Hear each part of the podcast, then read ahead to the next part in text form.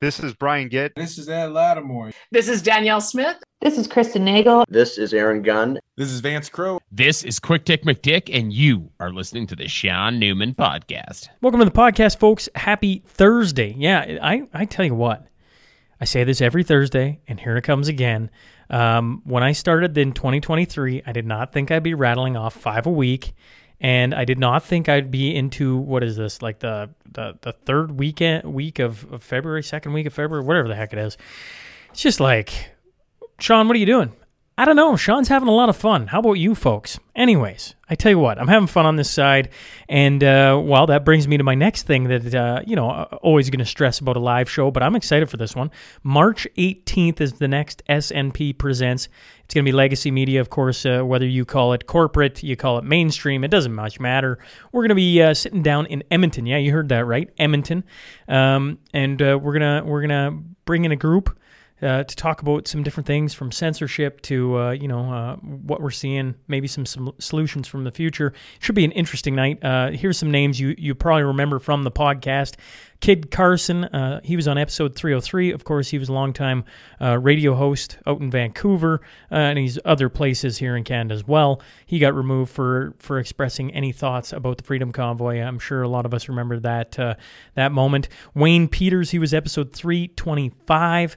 Uh, Wayne did What's Up Canada, and uh, I where I remember Wayne from is when I initially started searching out people to interview on the COVID front Wayne had already been there, and I found out later that uh, they drew straws to go on his show. So I thought that was super cool. He's got a an interesting background. He's uh, coming in from Winnipeg. So you got Kid from Vancouver. You got Wayne coming in from Winnipeg.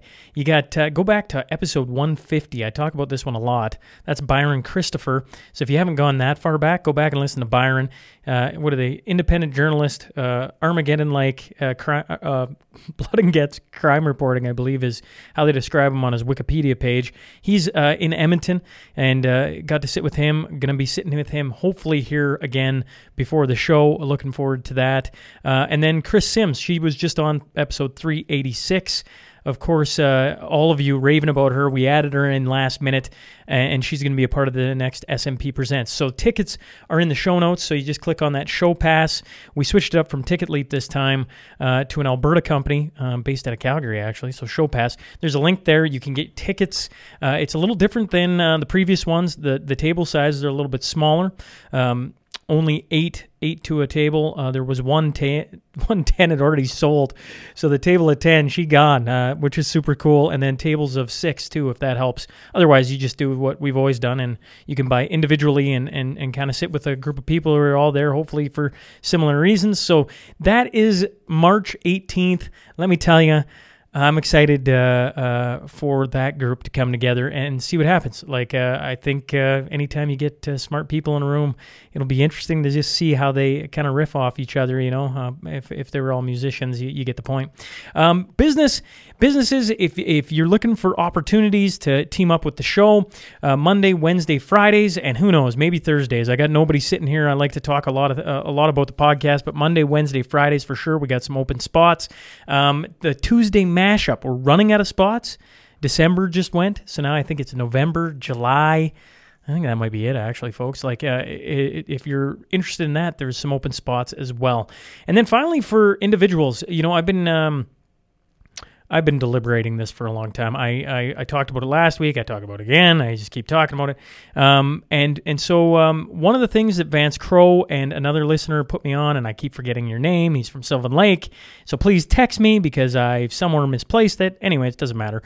Is Fountain. So it's an app where you get uh, I get paid in Bitcoin or uh, satoshis, I should say. I'm gonna be doing a podcast with Vance about this in March to kind of give me a better idea of exactly what's going on, and then of course uh, all of you because uh, certainly there's a bunch of people that are interested in helping support the podcast, and you know honestly. I love all the support. I love all of you fine folks listening in, tuning in, everything else. Um, and this fountain thing is is interesting uh, because it basically um, pays me for you listening to me. You know, I, I don't quite understand it all just yet, but fountain you can look into that, download it off the app store, search out the podcast, uh, and and you'll you'll get a feel for it. And then of course uh, the next one is Substack. Uh, I don't know I I don't know my thoughts on this. You know, like uh, I was saying about Patreon. You know, I got a Patreon account. But the problem with Patreon is it's, you know, eventually, uh, you know, it's it's not going to like what I'm doing whenever that time comes. And so uh, somebody had mentioned Substack uh, because obviously they're allowing a lot of people to uh, critically think and and uh, to uh, share their thoughts. the The thing I have to do then is write, and I, I, you know, I'm I'm not. Um, I've never been a writer. I joke about it all the time. And saying all that, uh, Jordan Peterson, you know, uh, talks about it. You know, you need to be able to think, you need to be able to write, you need to be able to speak. And uh, so the thought has crossed my mind on on whether that's a good avenue. Certainly, from a, a long term standpoint, uh, it. it uh, it probably would be worthwhile. I just got to be careful I don't overextend myself into too many things because I, I one of the lessons I learned early on was, you know, whatever you're going to do, do it well. And uh, if you're going to have everything, that's great. But if you don't do it well, then I mean, you know, like it's just there and it, it isn't doing a whole lot for you. So when it comes to changing things up, I have a Patreon account and I've never felt great about it because honestly, I don't want to interact with it that much. You all know my thoughts on social media, and so Substack, I'm, I'm thinking about it. I'm I'm uh, heading off on holidays next week. No worries, we got content the entire week. It's gonna be a fun week. We got great guests coming in.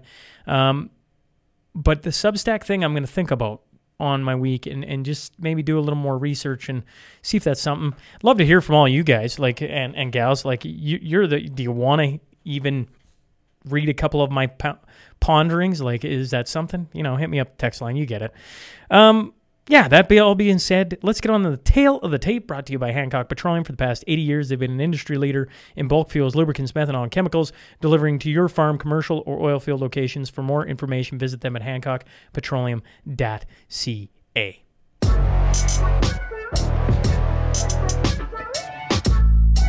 She created Warrior Women, a drum duo with her daughter. She's also an Indigenous storyteller and drummer at Fairmont Jasper Park Lodge. I'm talking about Matricia Bauer. So buckle up. Here we go. This is Iskowa Chitawachi, and you're listening to the Sean Newman Podcast.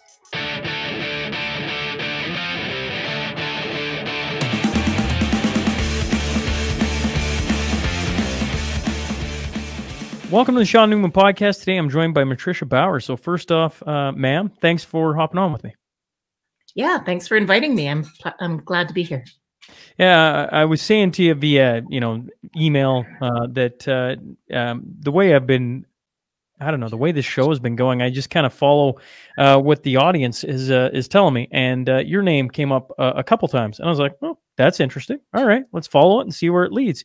And so I appreciate you getting back to me and being willing to coming on, come on uh, I'm always interested to hear about different uh, parts of our our beautiful province and, and everything else. And I, I don't know how I stumble my way into certain conversations, but here I am anyways. So um, for the people who don't know any of who've never heard of Matricia, maybe let's just start with a little bit of background. We'll see where we go.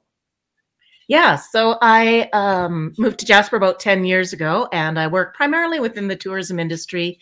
Before that, I was working in the education industry, and uh, I still do that as well. But um, we get uh, 2 million visitors to Jasper, 20 million visitors actually, um, a year. And so uh, that provides a, a big, you know, um, energy for what happens here in this particular area. And we're right here in the mountains. I'm an Indigenous herbalist, um, I'm a drummer, I'm a singer and uh, I'm going to be going to New York to do some work here with Destination Canada. So I get lots of opportunities to travel internationally as well with my work. But uh, my traditional name is Iskowachi Tawachi Nitsigatson. So it's She Who Moves Mountains, is uh, in my Nahiwak, my Cree language.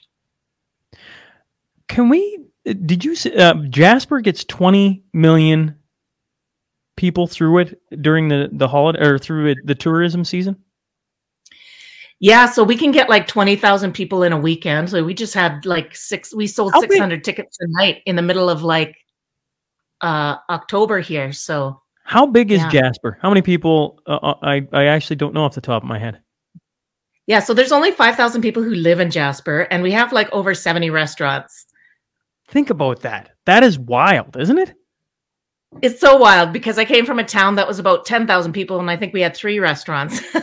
so when you when you when you talk about uh, you know like an energy coming through uh, 20 million like that's we're not talking I, I don't even know what like folks i don't even know how to put that in uh, to you know 20 million people over the course of 365 days that's a lot of people every single day and obviously there's going to be high times and everything else um but man that when you think about that that is that's an insane amount of foot traffic It is. We uh we really balloon up in the season. It's totally a different vibe.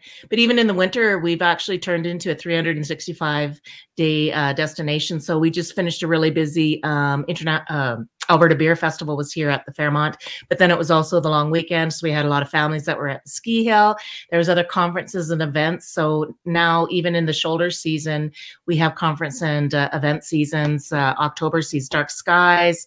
Uh, September sees our um, music festival. So there's always something rolling on. We just had Jasper in January. So there's there's always something that's happening here in Jasper now. And because it's a destination and also a winter destination with a ski hill, um, it's an attractive uh, place to visit at any time. And I think that um, the slower times are really great for uh, people like from surrounding areas in Edmonton. I ran into just so many people who are um, here for the weekend uh, from Edmonton. Yeah. I, I was I was curious actually. Does it get tired? You know, like I, I don't know. Maybe maybe I, I'm underestimating how many people roll through Lloyd in, in a in a given year. I know it can't be. I know it's a lot, but they're more passing through than uh, stopping and and taking in what the the town has or the city has to offer. Does it become tired? Like after a busy season, are you wore out? Oh, there's no doubt about it. I mean, we have a high time and we have a low time. Most of us don't take any holidays over the summer, so we're we're working from um, especially uh, June, July, August, and September. Those are months that we're um, our feet are on the ground, and that's when we're doing the majority of our work. A lot of people will take like the entire month of November off. Um, we have a lot of snowbirds that are gone for January and February, so those times are often a lot like slower um, and we're able to do other things but yeah our season is a little different than um, i mean i think it would probably be the same as any other destination resort if you're talking canmore banff um, these kind of places where we get lots of visitors in a very short period of time coming through mm. Yeah. I mean, it depends. Like, I work on contracts, so I can take as many contracts as I want or as few contracts as I want. If I take too many contracts, then of course I have to hire staff, which can be a little hard to find in the summer. But um, you can manage, you know, how busy you want to be. Um, but there's no doubt that uh, that it is extremely busy uh, in the summer. Is this, uh, Matricia? Is this something you um, like you've always been a part of, or is this something just I, I actually don't know? Like, how long have you been in Jasper um, with you know in the background of tourism and and and certainly uh, I, I, believe and you can tell me as much as you as you like uh, as far as uh, trying to essentially impart some of the culture that uh, because I, am very interested in hearing about the, the drumming and, and different things like that because I know about zero. Um, but have you always been in this, or is this something that's not relatively new? But I don't know.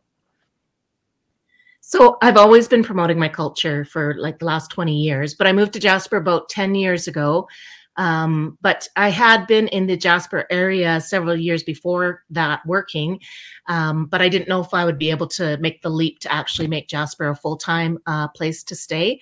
I had spent almost I think 48 times at the Tonquin one year and then 52 times at the Lobstick in a summer. So we were driving back and forth from another small town in this area and uh, performing in Jasper, staying overnight and driving back. And that was starting to get um, more taxing than uh, trying to find a residence here. So 10 years ago, I made the leap to uh, come to Jasper and see if I could uh, do my Indigenous business full time.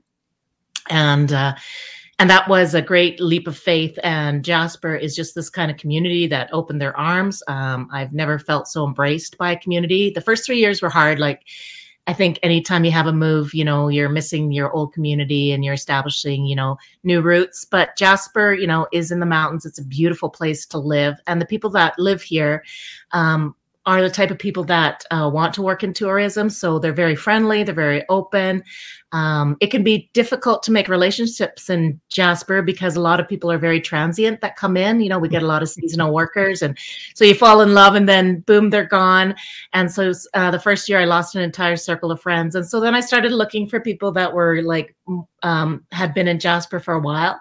So now my circle is uh, with people that um, make Jasper permanently their home, but I still have a chance to uh, welcome some of those transient workers every once in a while into our circle. So it's lovely uh, to get that breath of fresh air as well. That's a that's an interesting thought. You know, most most places where you set up roots don't have the issue of uh, um, certainly people come and go. Uh, but when you talk about losing an entire circle of friends, you had to adjust how you because like uh, I assume uh, you seem like you're a pretty social person. So I assume that uh, you know people that come to Jasper are of a same mentality. Essentially, you mentioned tourism and and enjoying that industry, uh, but that'd be a real shock to have them all leave at the end of the year and be like, "Well, crap! Like I just lost like eight good good friends or whatever it is," and mm-hmm. to actually have to approach it differently. Yeah, well, it, that was a, that was a learning curve for sure, and I still welcome some of those people into my circle. But yeah, that first year, um, you know, we were all new, so I was gravitating to other people that were new, and uh, it didn't occur to me that they would all leave at the end of the season. But uh, we get lots of Australians, we get a lot of um, Canadians. Oh, like. Uh, people, uh, sorry, I, I feel like I'm sorry, folks. This morning is going to be a learning curve for Sean. Um, people from Australia come and work in Jasper. Yeah, we actually the, the, mostly Australians. We get a lot of people, uh, Czechoslovakians, a lot of Filipinos, but the Filipinos tend to uh, stay here. We have the largest Filipino community in like all of Canada. Um, we have in huge, Jasper. Yeah, in Jasper. So we had a huge citizen ceremony. But you have to remember, with seventy restaurants and uh, you know over forty hotels, um, you know 3,000 campsites. You know, and an average Canadian will come and work in Jasper and they'll be a manager or, but you know, that like we have um, hotel rooms to clean. We have garbages to that need to be emptied. We have campsites that need to be clean.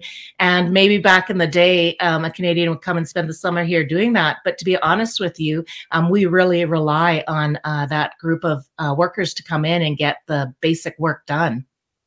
Isn't that so wild? Like, I, have never, you know, as a, as a guy who's grown up, I grew up on the Alberta Saskatchewan border, right? So just into Saskatchewan, now live just into Alberta, and I've been through Jasper. I don't know, a handful of times in my life. You know, like it, it's, uh, it seems like uh, it's a well, it is a very popular destination for for Albertans and Canadians, uh, but certainly Banff and, and, a few different spots right along that. You know, uh, you, you kind of pick your destination, people get the point.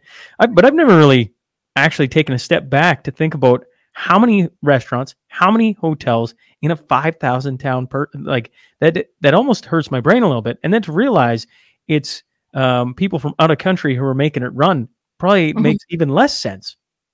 Yeah, so Jasper Park Lodge, for instance, usually has around 200 uh, staff, and summer they hire an additional 400, or they used to, um, and uh, and that is mostly you know students that are coming from abroad or coming domestically and they're working these um, jobs to get experience and uh, meet other uh, people from around the world who are actually working and who are visiting. And uh, then yeah then they go back home uh, you know at college time which uh, w- which is actually a perfect time for jasper because that four month season is really when we need people how odd was it then I, I assume this had to be in the strangest whatever uh, duration it was for Jasper, because I, I, I remember hearing stories about Banff as well. When COVID lockdowns, all that stuff was going on, tourism just went in the toilet. Like, were you just kind of like, "Well, this is this is kind of odd." Like, it must have been a bit of a ghost city, or did Jasper not feel that? No, we actually felt it a lot. Not we're actually pretty remote. Like we're four hours from the closest city, and we're five hours from Calgary, um, through a, a, highway that's often closed due to uh, um, snow conditions and avalanches. So we we are actually pretty um, isolated. And when COVID hit, two things happened. Um, one, a lot of the immigrants uh, they have are, are applying for a permanent residence, or they couldn't. Um, they had to extend or delay their stay, or they had to go home right away because of COVID. Um, so that was really unusual. There's lots of people that you know um, ended up staying or ended up leaving right away, and then um, the other thing that happens is our, our, town completely stopped. So we are very dependent on tourism. It runs pretty much every aspect of Jasper. So when there was no people, when there was no tourism, we were one of the hardest hit uh, sectors. There's no doubt about it. Um, a lot of people did rely on COVID, and a lot of people relied on. We, you know, started. Um, a lot of the local restaurants um, offered curbside service, and as you know, members of the town, we we tried to support that as well. Um, but then a joyous thing happened about a week in is we realized we had Jasper all to ourselves, which I would say ne- never happens. And so we were able to go. That that was the greatest year of skiing in my life, and the ski hill was you know um, open the entire time. And we are all and like everybody here in Jasper out, uh, loves the outdoors. So there was cross country skiing, there was downhill skiing, there's skating, and we had the entire mountain to ourselves. I remember going to Valley of the Five, and there wasn't another soul that was there. And usually that entire parking lot is full all the time. So there was this moment where we got to experience our own backyard to ourselves. But then after a couple of weeks of that, when we were totally shut down, it almost I almost started feeling a bit guilty. And uh, when they when people we and we also got a lot of local traffic when they opened it back up again. You know, it wasn't like you were supposed to be kind of out and about, but there were people that were still coming from Edmonton. So most of the um, services that we have here, the hotels, were considered essential services. So surprisingly, all of the hotels stayed open. So um, people were still coming to visit. And uh, we did have a little micro economy, but all, all of it was local. It was all Canadians. Hmm. Um, yeah, that's. Uh, I was, you know, when you talk about being the hardest hit, my, my next thought, but I, th- I think you've kind of uh, maybe uh, answered it.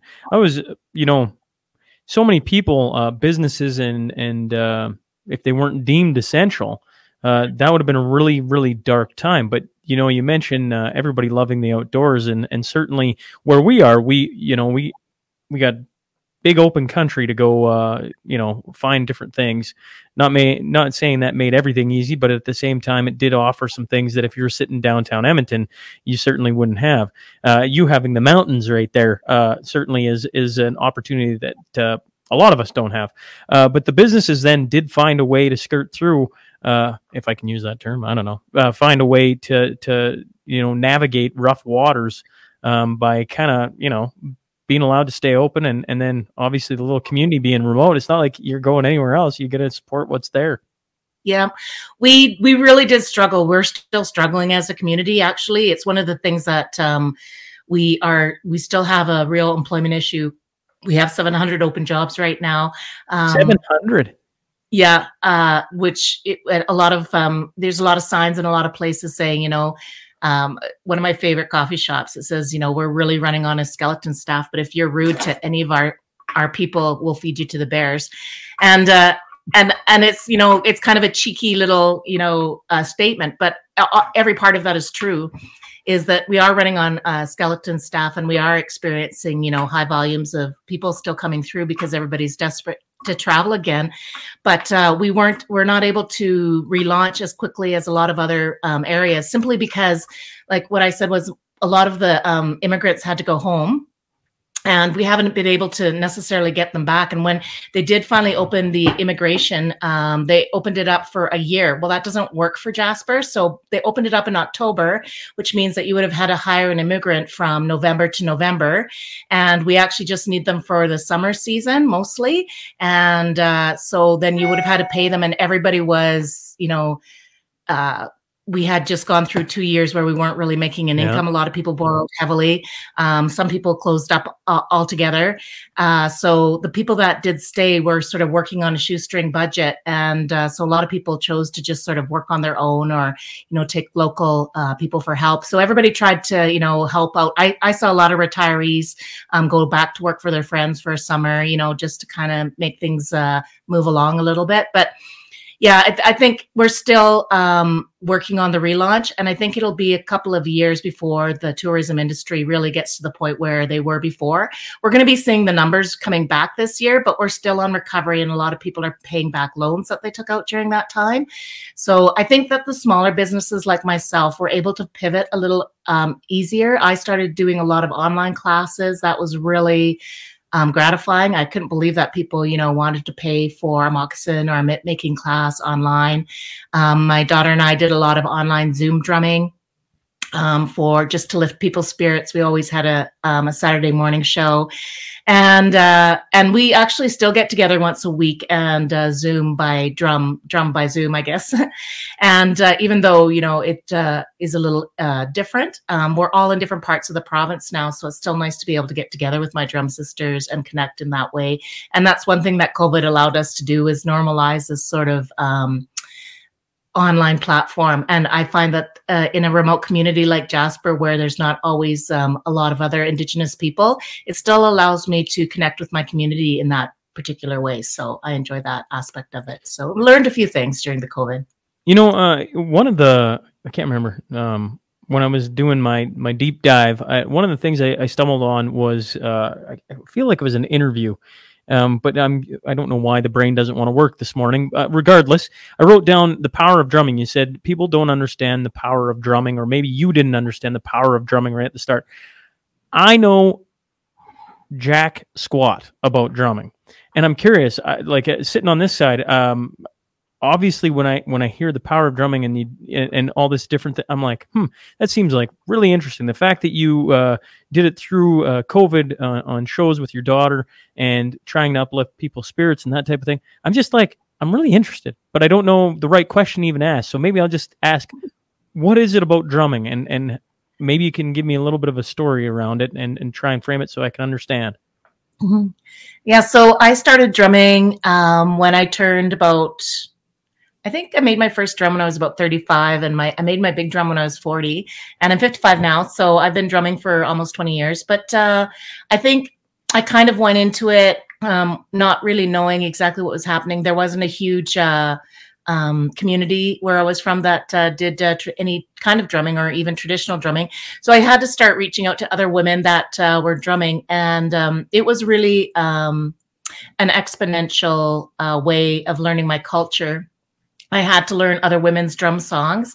So I had to reach out to other women drummers. And so there's this beautiful community. And every time I reached out to another Indigenous drummer, they were so um, gracious. You know, I had people who mailed me CDs that they had recorded and, and provide me with drum songs. And then I found other drummers to drum with. And, um, and then it started people that's actually how i started working in jasper um, the indigenous liaison at the time had gave me a call and said, I heard that you and your daughter drum in your community. We would love to have you come out to Jasper on Indigenous Day. And then they just kept hiring us and hiring us. And then I, we did a performance for Dark Skies.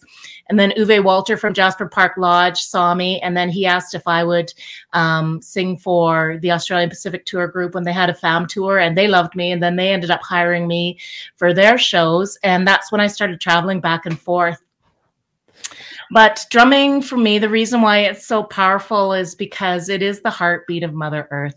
And so it, um, you know, when you're drumming, you're not thinking about what you did yesterday and you're not thinking about what you did uh, or what you have to do tomorrow. You're really just in the moment. And I think that lots of times we live in um, other spaces than in the moment.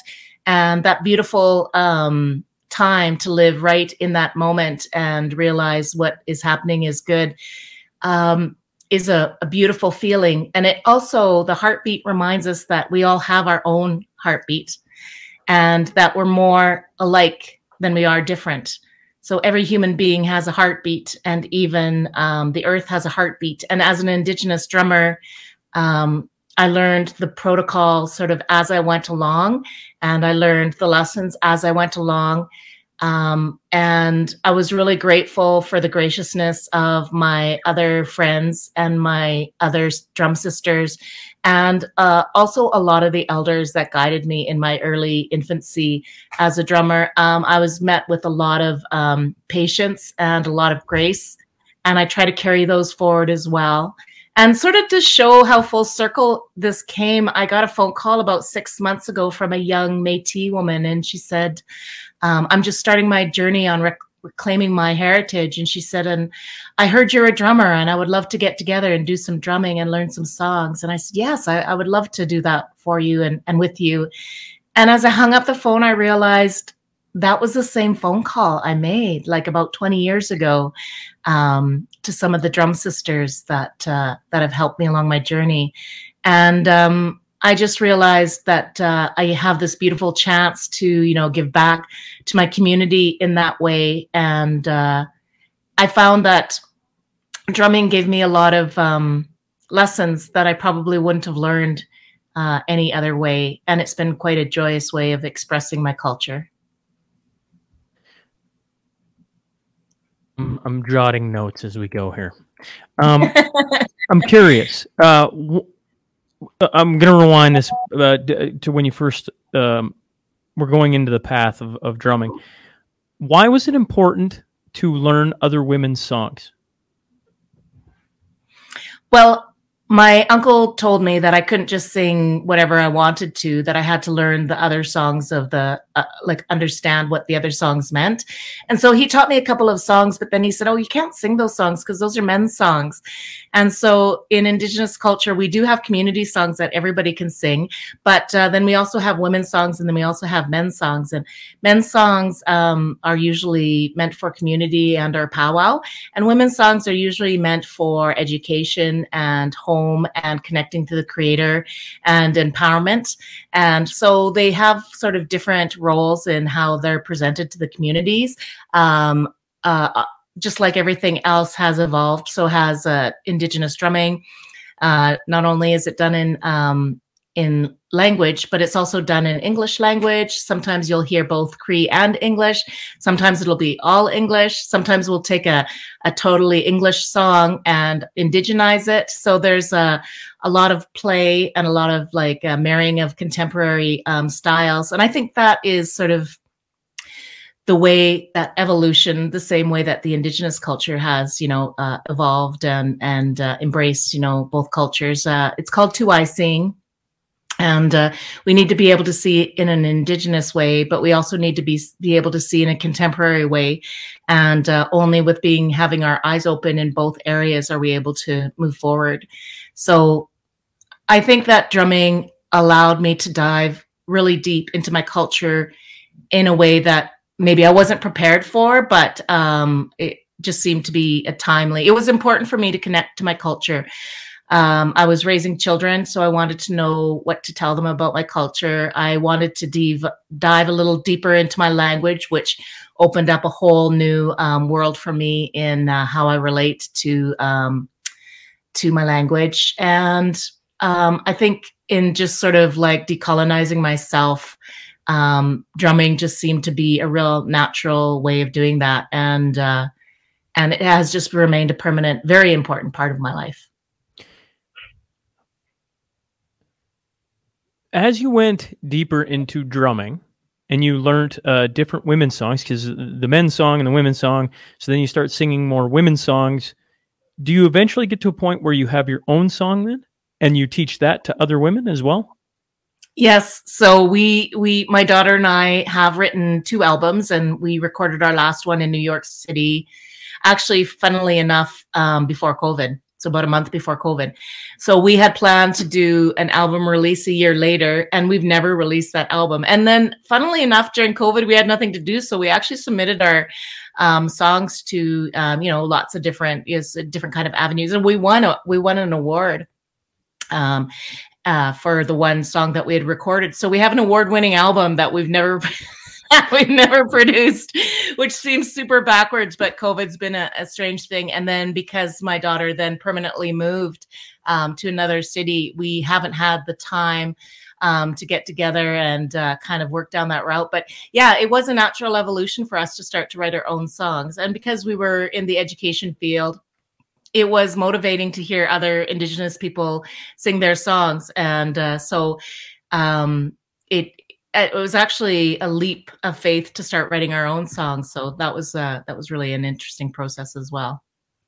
Um, I, I believe in, in in reading up about you. Actually, I, I don't need to believe. I know that as a young um, uh, kid, you were adopted at five, and then Yeah. and you you, you talked about. Um, I, I hope I'm getting this right. Decolonization of of yourself and trying to find your roots, uh, basically your heritage. Yes, something along that lines. Um, That's right. I'm curious about the time from going from being adopted to uh, wherever it is in your trajectory, if it's in your early 20s or um, just stumbling back into trying to find out. Uh, I assume you're, you know, I'm, assuming you're like an investigative journalist, you know, like you, you kind of Mhm. like, oh man, that makes sense. Oh, I, and then and then you gravitate towards it um, Mhm. because as uh as where I sit, I mean, I've had similar things with uh, culture and heritage and different things just from my where I've grown up, and Yeah. trying to uh, uncover some things and be like, oh, that hmm, that's interesting. That makes sense of why uh, where I come from and and everything else. Uh, could you give me some insight into that? Because I think that's um your perspective on it is uh well, I'm curious about it. Yeah. So uh, uh, when I was adopted, it's um, part of what was called the uh, 60 Scoop, and uh, I was involved in like uh, um, because it was I was actually adopted from an indigenous family and put with a with a, a white family, um, and it was very clear. I, you know, I remember being adopted. I have all my adoption records. It was an open adoption. I knew of my family, so I was never away from my culture but I definitely was removed. And uh, my parents were really good in keeping me sort of involved so that itch was always there. Um, but, uh, you know, Calgary wasn't necessarily like we went to the Stampede and I got to see a lot of Blackfoot culture, but I wasn't really immersed in Indigenous culture at all. And, um, I always felt like it was a piece that was missing, especially in my youth and as I got to be older. And, uh, and i found that that was a part of me that was never really resolved. And so it really um, you know i had met my natural sister when i was 18 i had started beating in my 20s by the time i was married and having children um, i think the urgency to really dive into my culture hit at that point simply because i wanted to raise my children um, in uh, in their culture. So by reclaiming my culture during that time, I actually immersed my children in it. So they have been fairly indigenized as they were growing up because they watched me with my journey, and I think um, that allowed them a choice, you know, and also. Um, I wasn't sure kind of where to start or, or, or kind of how to delve back into that indigenous side of myself um, because I had been removed.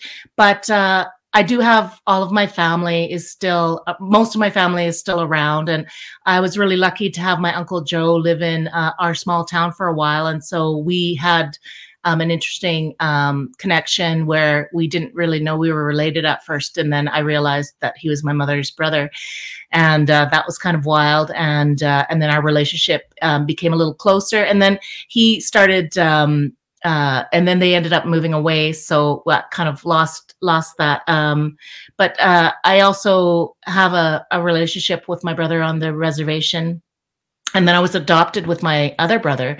So there's you know these different connections that uh, it's kind of a wild story actually when you think about it. But um, Well, Uh, if you don't mind, uh, I you mentioned the 60s scoop, and I I can read off that 11,000 children were taken from communities between 1960 and the 1980s.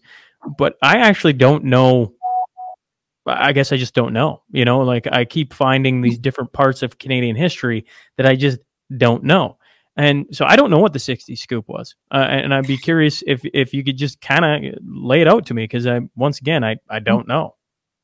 Yeah, so the 60 Scoop was sort of an organized way for social services to decolonize or to, yeah, to decolonize uh, Indigenous children. So, uh, like a lot of my um, parents' generation were residential school survivors. So, you know, those kids were removed from their homes and put into boarding schools. And so, they were, you know, horrifically abused in lots of different ways, but they didn't get a lot of parenting skills. And so a lot of them, when they came out of the boarding schools and got married and had children, didn't have the capacity to parent properly.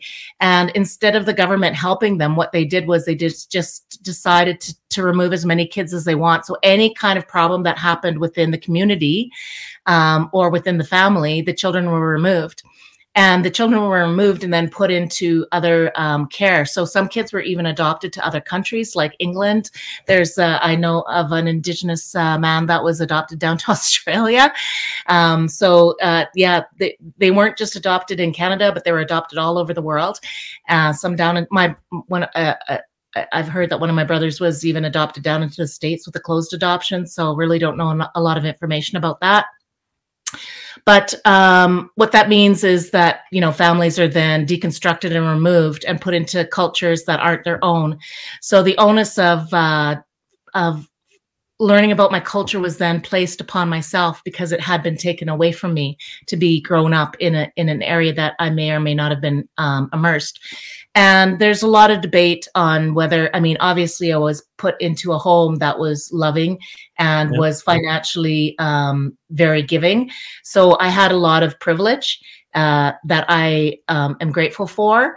Um, but, you know, for every gain, you know, you suffer a loss, and, and it was my culture and because our, our all of the kids were removed from the home um, you know my mom died by suicide and she had died after we were all removed. And so you know that obviously wasn't helpful. Like that wasn't helpful for our family situation. You know we were all um, taken away and and uh, and we weren't able to be kept together. I'm really lucky that my brother and i were were able to be adopted together but even that has come at a cost. And so i you know um, I persevere with my culture because um, because it was taken away from me, and and so I create space and I take up space and I and I um, take back my culture as a way of defying the government uh, with what they did. And even though I got financial compensation from the 60 scoop, that didn't bring back my family. It didn't give me back my connections. It didn't indigenize me or decolonize me. It just financially compensated me for that. And uh, I don't know if you can actually be financially compensated for those kind of things. You know, it didn't bring my mother back. Um, it didn't put my family together. So there was definitely a shattering that happened and a reckoning. Um, so every time I wear my beaded earrings, every time I pick up my drumstick, every time I, you know, share my culture or speak my language, it's uh it's resistance, you know?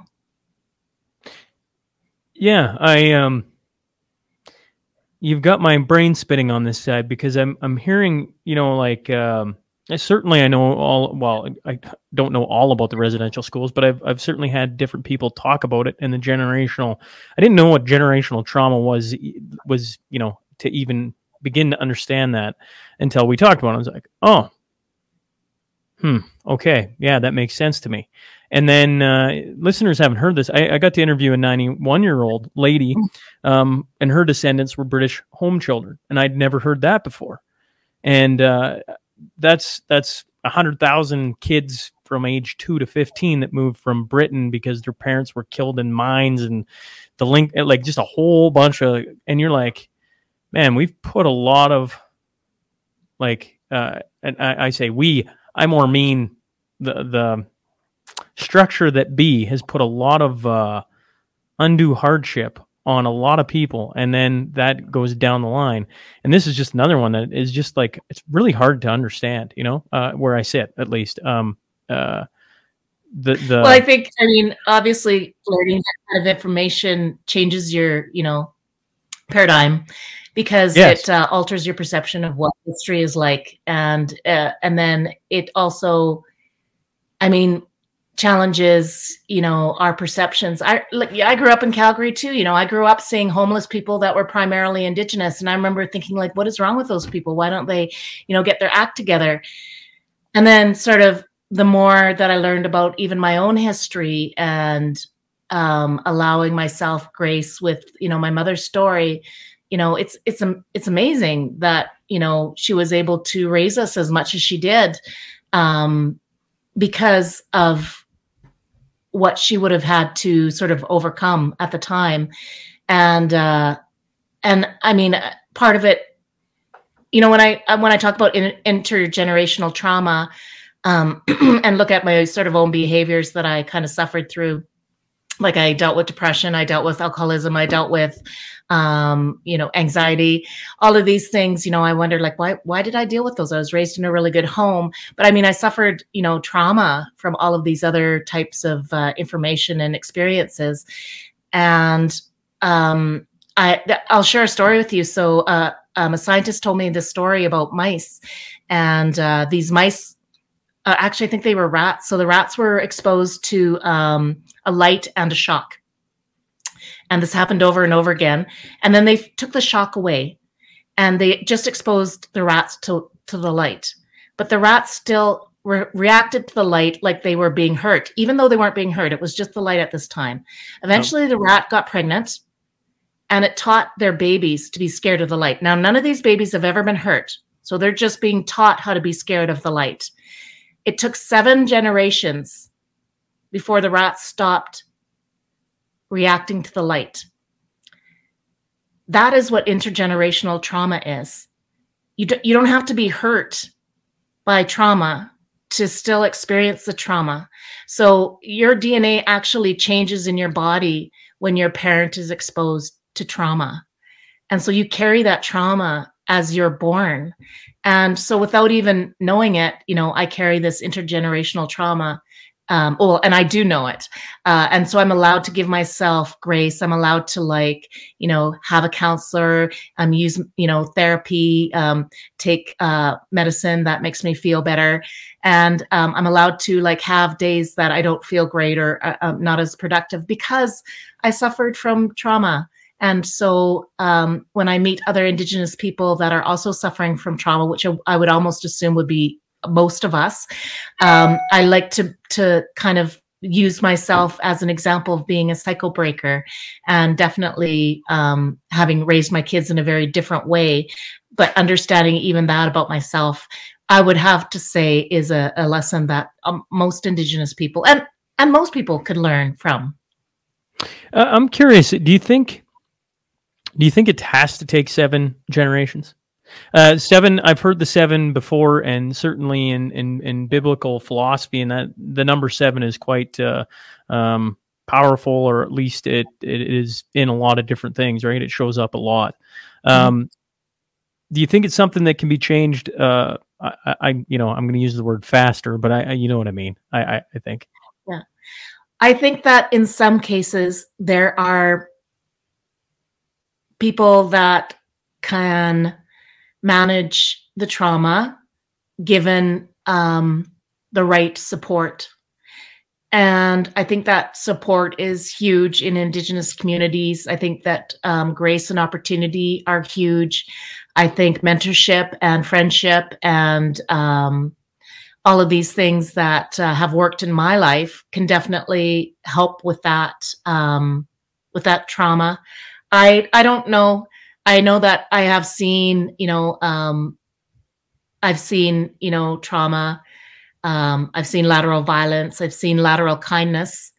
Um, sometimes Indigenous people are the hardest on each other. Uh, and I think that just comes from being colonized. And uh, uh, our, our Indigenous culture is uh, very gracious. Indigenous culture is very kind.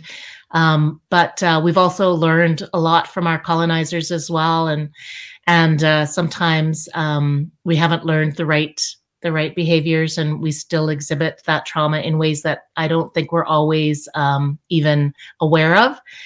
So uh, we try to elevate each other as opposed to um, you know denigrate. But uh, you know the the more successful you are, you know haters will always come out in some way, shape, or form and uh, I think you have to be prepared for that as well. When you, you said something early on, and I, I am I, am going to butcher this, so I apologize. But something about living out of the two eyes. Uh, one as through your culture, and then one as through um, I don't know. I don't know the word you use now, so I'm, I, I can't. Mm. But but um, to me, like I, I don't know. It's it's such a difficult uh, uh, difficult uh, difficult thing. We live in such interesting times, and by interesting I mean like really.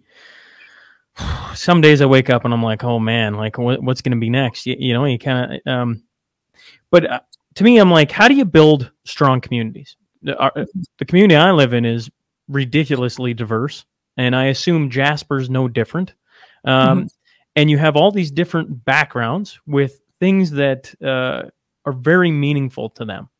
But at the core of uh, most of us, I think, is like, you know, good intentions. And I think if you embrace maybe a little more humility and things like that, that maybe we could pull our our uh, communities tighter. But you know, you, you mentioned one rat study. I'll, I'll I'll give you another one. The the the one that I, I've the one that I've really stared at for a long time is with rats. You can't addict them to hard drugs when they're socialized, meaning they have other rats. They won't touch it. We're talking. I'm I'm going to talk specifically cocaine. But when you lock them up for an extended period of time, they will become addicted to cocaine. And I go like our our all, all of our communities just went through something that you know, um, well, has just hit every community. And so you go now more than ever, we have to find a way to uh, I don't know, speak kindly to one another and, and understand that what we all just went through there was something like but I don't I don't know the answer to that. And I don't know if that word vomit just made any sense to you, Matricia. No, I, I, I've, I've looked at that rat study too because basically he created rat paradise and then, and then, like, and then they were, and then the the rats that didn't have rat paradise, you know, um, chose to to be addicted. And so we just we, you know, that really happened just now. And so addictions have gone through the roof. Um, there's a state of emergency in Alberta for opioid addictions right now. So um, there's no doubt that that coming off the cusp of COVID totally makes sense because the one thing that um, if we have to decolonize ourselves, the one thing that um, we have to do is we have to create relationship. And so COVID was the absence of relationship, right? We were told to um, uh, not have a relationship. We were told to, you know, be by ourselves or, you know, just have a few um, uh, cohorts. and that's why that's why Zoom, that's why what happened, uh, and it was very um, within the Indigenous community. And one of the things actually I loved about it was after about a year of COVID, they realized that a lot of the elders were suffering um, loneliness and uh, and that the addiction rate were going higher. And it was because there was lack of relationship. And so they started doing, um, they actually started getting the elders and they started, you know, d- doing a lot of Zoom pre- presentations. So I was able to go all over Turtle Island and take in all of these cultural teachings that I never would have had access to um, being in this remote community because all of the communities at the same time sort of realized what was happening and, and started changing within the community with that. Now that's a larger indigenous community, but even within Jasper, you know, we um, we all sort of cohorted with about eight people, and we stuck with those eight people. But sometimes they would intersect with other bubbles. But we decided to really create a community. It might have been on the ski hill. It might have been walking, you know, across the street from each other. It it might have been in uh, on Zoom but uh, you know we had like community areas where there was uh, soup available. We had places that you know would deliver food. Coco's here in town. I mean you could just phone them up and say i don't have access to a meal. They would deliver a meal to you. So there were some really great things that happened within our community in the way that jasper has always taken care of each other. And so we're really lucky in that way that jasper pulls together. Um, so I never felt like I had lack of community, but I could understand a lot of people feeling isolated during COVID and perhaps turning to addiction in order to soften that blow. Um, and uh, and sort of like and and I that that's totally understandable to me. I, I think a lot of people did pick up with uh, behaviors that they normally wouldn't have picked up with because they were on their own. You know, sort of even drinking on your own became normalized, which you know is something that we tend to do socially. So yeah, there's yeah. Um, When when you met with you, you mentioned the elders and uh, them doing um, different uh, Zoom calls and, and and things like that. Uh, you know, kind of restore a bit of a connection. As we both know, sitting and doing this, as I joked before we started, you know, is one thing. Being in person and uh, getting to see body language and feeling that, you know, uh, energy, the emotion uh, is. I don't even have a number for it, folks. A thousand times better. But I mean, this is this is about as close as you can get when when we're you know on opposite sides of the province. What are some of the things you learned out of the elders? Because uh, like, uh, there's nothing more fascinating to me than to getting to sit with somebody who is you know 30 40 years maybe 50 years uh, older than me uh, that still has their mind can still share stories can talk about things of days gone past lessons learned hardships everything. Uh, and i assume from a cultural standpoint they have stories that just must uh, um, i don't know blow you away. Uh, and i'm curious like w- what what did you learn getting to sit and hear from these different men and women? Yeah, so I um, I jumped onto the Ontario Anishinaabe uh, Education um, Circle, and they had different um, uh, facilitators. So I learned about the uh, Seven Stars. Um, Wilfred Buck did a um, one on uh, dark sky teachings. Reuben Quinn, I did his very last um, star chart and uh, Cree class, and then I also took a, a course to the PANFW um, on the West Coast on uh, on my um, beginning Cree, and then uh, Mackenzie and I jumped on Zoom and we did uh, a Saturday morning uh, drum show, but yeah, you're right. Like I, I would have never gotten access to these kind of teachings, um, even in person, because I'm so busy during the summer. I just wouldn't have been able to make, you know, those kind of trips like to Ontario or to Manitoba or to the West Coast. And so I was able to receive all of those teachings. They always verified that you're Indigenous. You had to put like your your name and where you you know like where you hailed from and um, you know your interest in the group. But uh, i also took my indigenous herbalism. So i took my um, my herbalism 101 through wild rose college um, and right now i'm taking my uh, tea sommelier and that's all through uh, online uh, virtual work as well. So i found it um, you know i found that the lifelong learning part of things kept my um, kept me busy and that was um, a nice way of passing the time for me because I am so social. And of course, you know, COVID, we just sort of traded around doing different um, uh, meals and making sure that, you know, we were getting out onto the ski hill and seeing people that way. But yeah, I found that um, COVID was really difficult for me. I'm an, ex- an extreme extrovert. So not having access to my friend group or um, access, especially because I'm a musician, um, we actually did a lot of porch concerts here in Jasper. So we would uh, get outside and have a, um, you know, we would have a Saturday where there'd be six musicians um, on, on, each hour.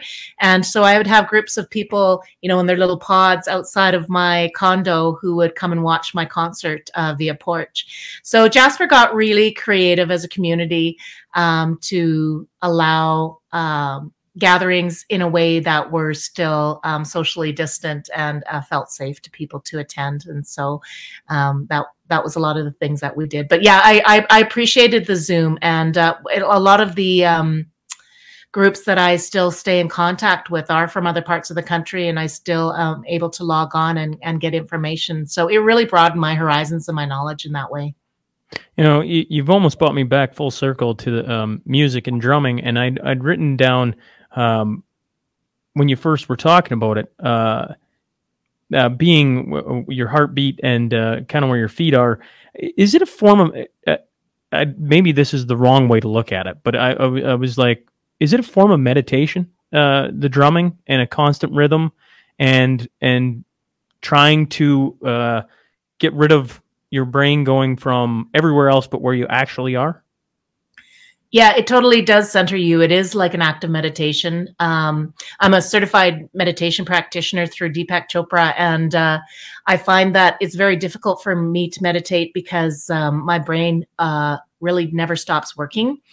Um, so, an active meditation like drumming allows allows me to center myself because it's a, it's like a an active meditation. I think that's one of the reasons why I used to run as well, because uh, running allowed my thoughts to eventually, you know, slide to the background, and I was just able to be in my body, um, physically active. But um, drumming uh, is very similar the same way. Drumming in our culture is, is considered sacred too. So we believe that when we're drumming, we're opening a portal to the creator and it makes him sit up and take notice of what it is that we're doing. And he sends his, you know, his gratitude down to us for, you know, practicing our culture and remembering um, our gifts. And so it's always like if any one of us, eh, we have about six indigenous people here in Jasper. If any one of us is struggling at the time, we just get together and drum. And that just really seems to alleviate our stress or bring our anxiety down or lift us out of a depression. It just, it really is a, a,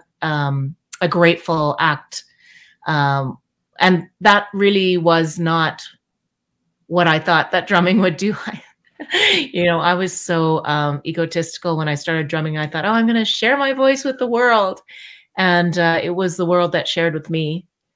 And uh, yeah i'm just so could could you could you um expand on that thought just just a little bit? You know I, I, think so many of us at a young age uh think we we we know it. We got it. And you know and you, that's an interesting thought. I, I, I would love for you to share a little more on you know what you thought drumming was going to be and then it kind of like sideswiped me like oh oh yeah. okay well, I had to learn a lot of humility. Uh, I had to learn a lot of grace. I still have people who constantly correct me on uh, different protocol. Um, and, uh, you know, I don't really like to be told what to do as much as the next person or get uh, negative feedback. So I had to learn how to accept that in a way, uh, in the way that it was intended. It was intended to help me and lift me up as opposed to bring me down. And, uh, um, but I think that I thought that um, drumming would sort of set me apart. Um, but what it did was it opened up a community of like minded individuals. And there's a joyousness that I get in drumming with my drum sisters that I don't know if I've ever received in any other way. And, uh, you know, I've, I, I think one of the most grateful things that I've ever done is raise a family. Um, and so then being able to drum with my daughter as a duo for a while there was uh, incredibly gratifying. And I think that um, out of all the people that I've ever drummed with, she's still my favorite drum sister to drum with. Um, and it's nice to be able to see her in that light. I mean, she started as a teenager with a little girl voice and a little tiny drum, and now she has a big drum and a big voice, and it's even bigger than mine. And uh, it's it's been uh, gratifying to watch that transition um, from somebody who was little to somebody who can stand on her own two feet and uh, command a crowd. And I think drumming, we often get emotional responses when we're drumming. I think that when you open your heart up to people and they see your true authentic self, um, you know, I think that we have lots of layers of uh, of the way that we present ourselves and drumming seems to strip all of that away. It seems to create a, a, portal right to our heart. And i mean i think as a musician we all know that it's a universal language. So when we're truly authentically singing with our authentic voice and using our cultural instrument i think it just adds another um, layer to that uh, to that message yeah I, once upon a time we were talking about and i brought this up lots on the podcast it seems but how you bring people together and uh, you know, I always quote Darryl Sutter. You know, he, he uh, coach of the Calgary Flames. He he talked about uh, um, uh, church, music, sports. We added in comedy um, because uh, it just seems to bring people to the same, you know, uh, um, spot. Right? It kind of fades away everything else, and music certainly does that. I mean, like I, I um, in the middle of COVID when we had an outdoor uh, concert, if you will, and I, I, it was just an open mic at the the local brewery. Uh, I remember just everybody kind of was like couldn't stop smiling because they just hadn't heard. I forgot what live music sounded like. Isn't that a wild thing to say out loud right now? Um, and uh, it was beautiful. Um, I'm I'm curious. You know, I, I, don't know you. I'm curious your thoughts on this on this thought because uh, when you talk about you know your culture and you know basically the support of having drum sisters and and when somebody's feeling down you come together and you drum and it it it kind of like is a support to help them through different stages and, and everything else. I think that thought right there is what a lot of people need is a support group around them that uh, can help them out and care for them in their time of need. Uh, I've certainly been a benefit a benefactor of having people around me that uh, want the best for me. Um, but each culture is going to have their different way that that works for them. And actually, when I when I think back to what you said early on about uh, you know generational trauma inf- infecting the DNA, if you've been raised um, in your culture, chances are that's exactly what you need. But if you've been raised eh, maybe as uh, it doesn't matter uh, Christian or Islam or uh, whatever it is, if that's been your history for a thousand years, longer, whatever the date we want to put on it, that's probably more of what you need. Or am I wrong in thinking that? No, I no, I think you are right. I think that lots of cultures have a way of gathering. You know, traditionally, um, we powwow.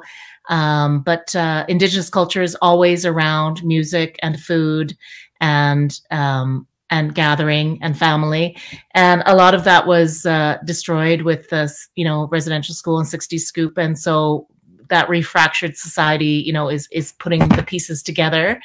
Um, but I mean, even um, I read about a, a group in um, in Ghana, and all of the women would go to the river every morning, and for three hours they would do all of the washing, you know, and that was when they would sing, that's when they would talk, that's what, and then uh, eventually they stopped doing that because everybody got their own um, washing machines in their homes, and uh, when somebody went back um, a year later, nobody was using the washing machines anymore. They had all started gathering back at the river to start washing again because they were all suffering from loneliness. They weren't singing their songs anymore. They weren't gathering, and and it was like a go- not a gossip group, but that's where they were getting their information. That's where they were binding. That's where they were getting their joyousness. That's from. their community that was their community yeah and so this independent living where they were all just doing their washing at home had really taken had really fractured that community sense of of, of and i i think about that lots with how sort of indigenous ways of being and knowing and we even friday nights um, we have a local jam that happens every friday night at the legion. And it's when all the mu- musicians get together. And that was something i really missed during covid. Like it just was you know this absence of being uh, you know just always knowing you know eh, on friday night there was that music that was happening there and getting together with all the other musicians and and having that place on stage to you know um uh, you know, just get up and sing. But even for myself, I, I would rarely take part in the open mic, but I was almost always there listening and supporting the other musicians. And uh, that was really something that um, that I missed. I missed watching the other musicians because that gave me a lot of, you know, watching other musicians. Of course, that's uh, what motivates me to uh, also continue performing and writing my own songs. So, yeah, that was a huge community that uh, that I missed. Yeah, it's it, you know, you think of the the world we live in here in Western culture, probably Europe, probably a bunch of different other mm-hmm. countries, but certainly um, the go go go go go mentality. And what you don't have, your your story about, uh, I think you said Ghana. I've heard a similar one about a water well, where they go to. Um, I think it was Paul Brandt actually who told the story of uh, um, getting water from the river and it was like a I don't know a two mile walk, and then they had to walk. And so what they did was they built them a well. That way, it's right in town. And you know, Western thought process is now you don't have to walk so far. And every time they came back, the well was destroyed, and they couldn't figure out what was going on. So they eventually sent a guy to watch it. And in the middle of the night, somebody went and destroyed the, the well, and they they they questioned him on him. And what they found out was. Uh, um, uh, I think in this particular story, folks, was that essentially um, the women went and got the water, got them out of the house, away from some of the abuse that they were seeing if they stayed in the house all the time. And so they actually enjoyed the commute.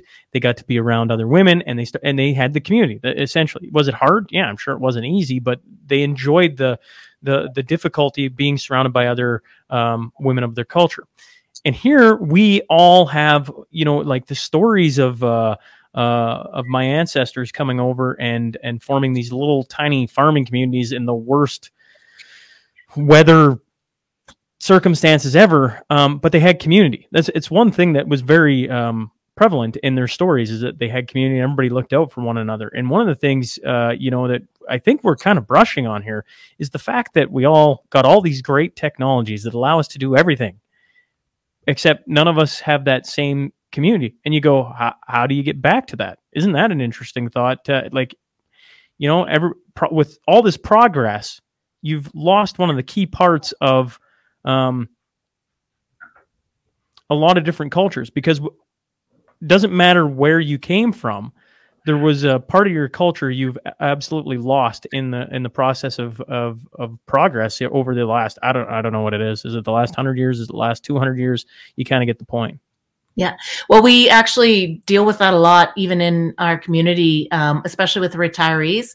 So a lot of people chose to retire during COVID um, because they weren't working anyway. Uh, and took early retirement. But unfortunately, what that's done is that's uh, uh, put people who are still have a lot to give their community um, who now are sitting at home and who are lonely depressed and not feeling like they're um, so there's been a lot of like uh, i was reading a report about a, an individual his entire um, job is unretiring people and uh, using um, elements to yeah i know to like reconnect them back and doing things that they love to do uh, but also get paid for in a way that is gratifying and something that they can you know kind of do. But uh, a lot of people retire want to retire early at 55 or 60 and they're living till 90 so that still gives them 30 years to like be productive in their communities. And uh, and we've really discounted that that senior as well. And so in indigenous culture, um, elders are revered. And so, you know, they're built, they have a community that's built around them.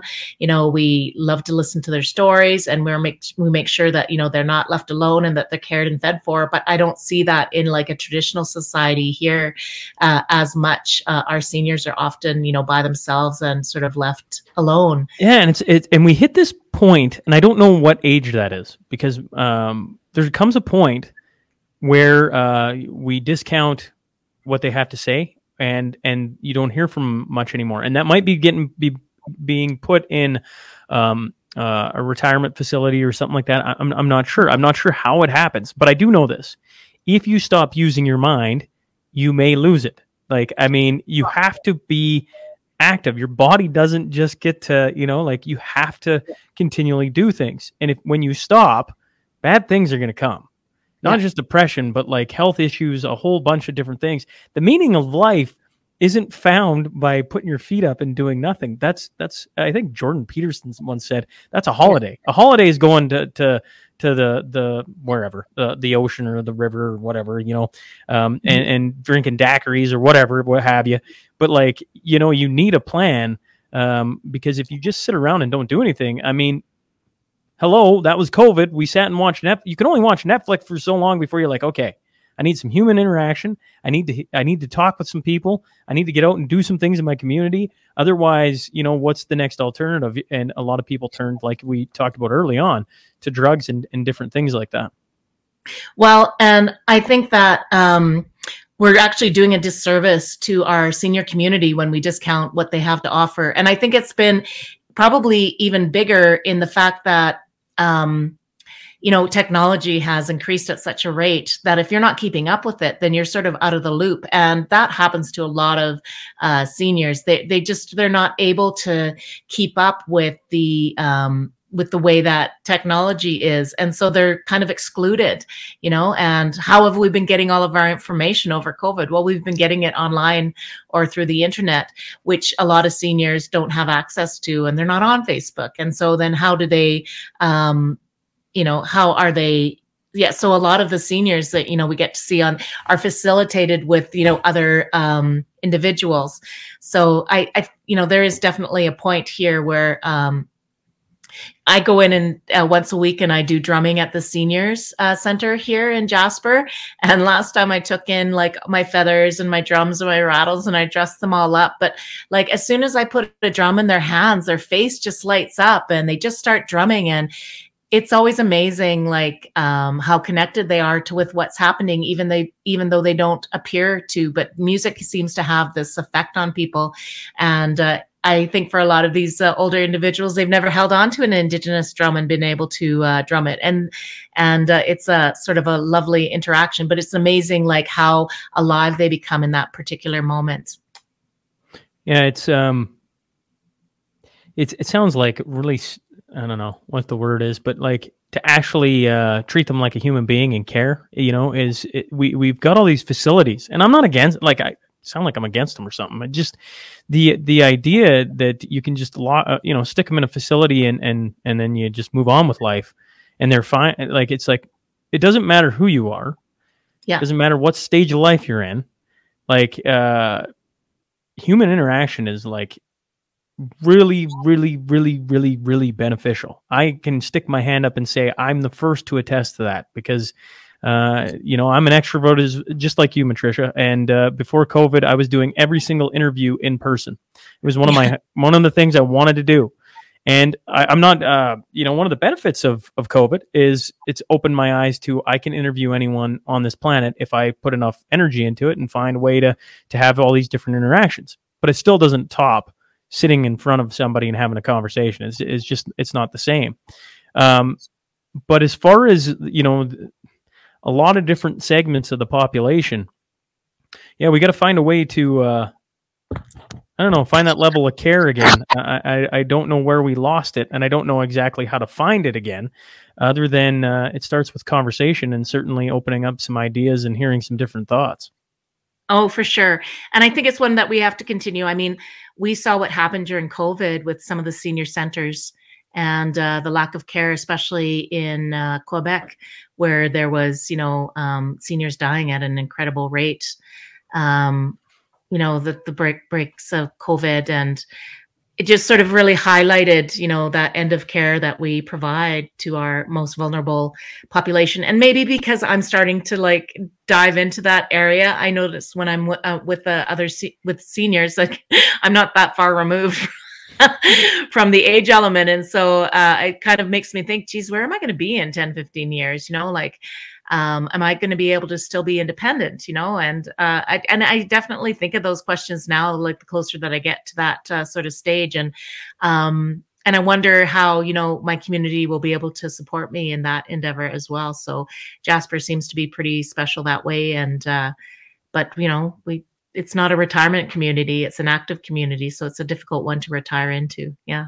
Yeah, and that you, you know, as two independent people here, I think talking, um, you, you make a good point. I I don't know how fr- I'm I'm frustrated when I like I, I I banged up my knee. This is probably I don't know a year ago now, and I had a real hard time walking. And I'm a guy who still likes to play hockey and be active, and and then you then you bugger up your knee, and all of a sudden you lose all the things that you enjoy doing.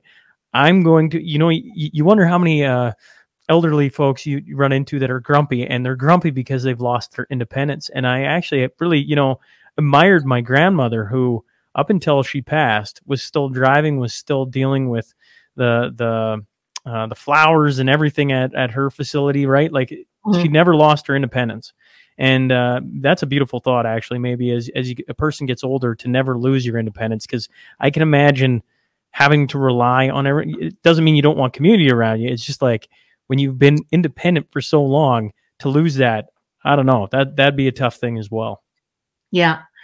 Yeah. Um, I, I, you know, that's a two-folded thing because I did notice some seniors that uh, recently um, made that transition into home and they're very, very happy. They have their sort of independent living as well.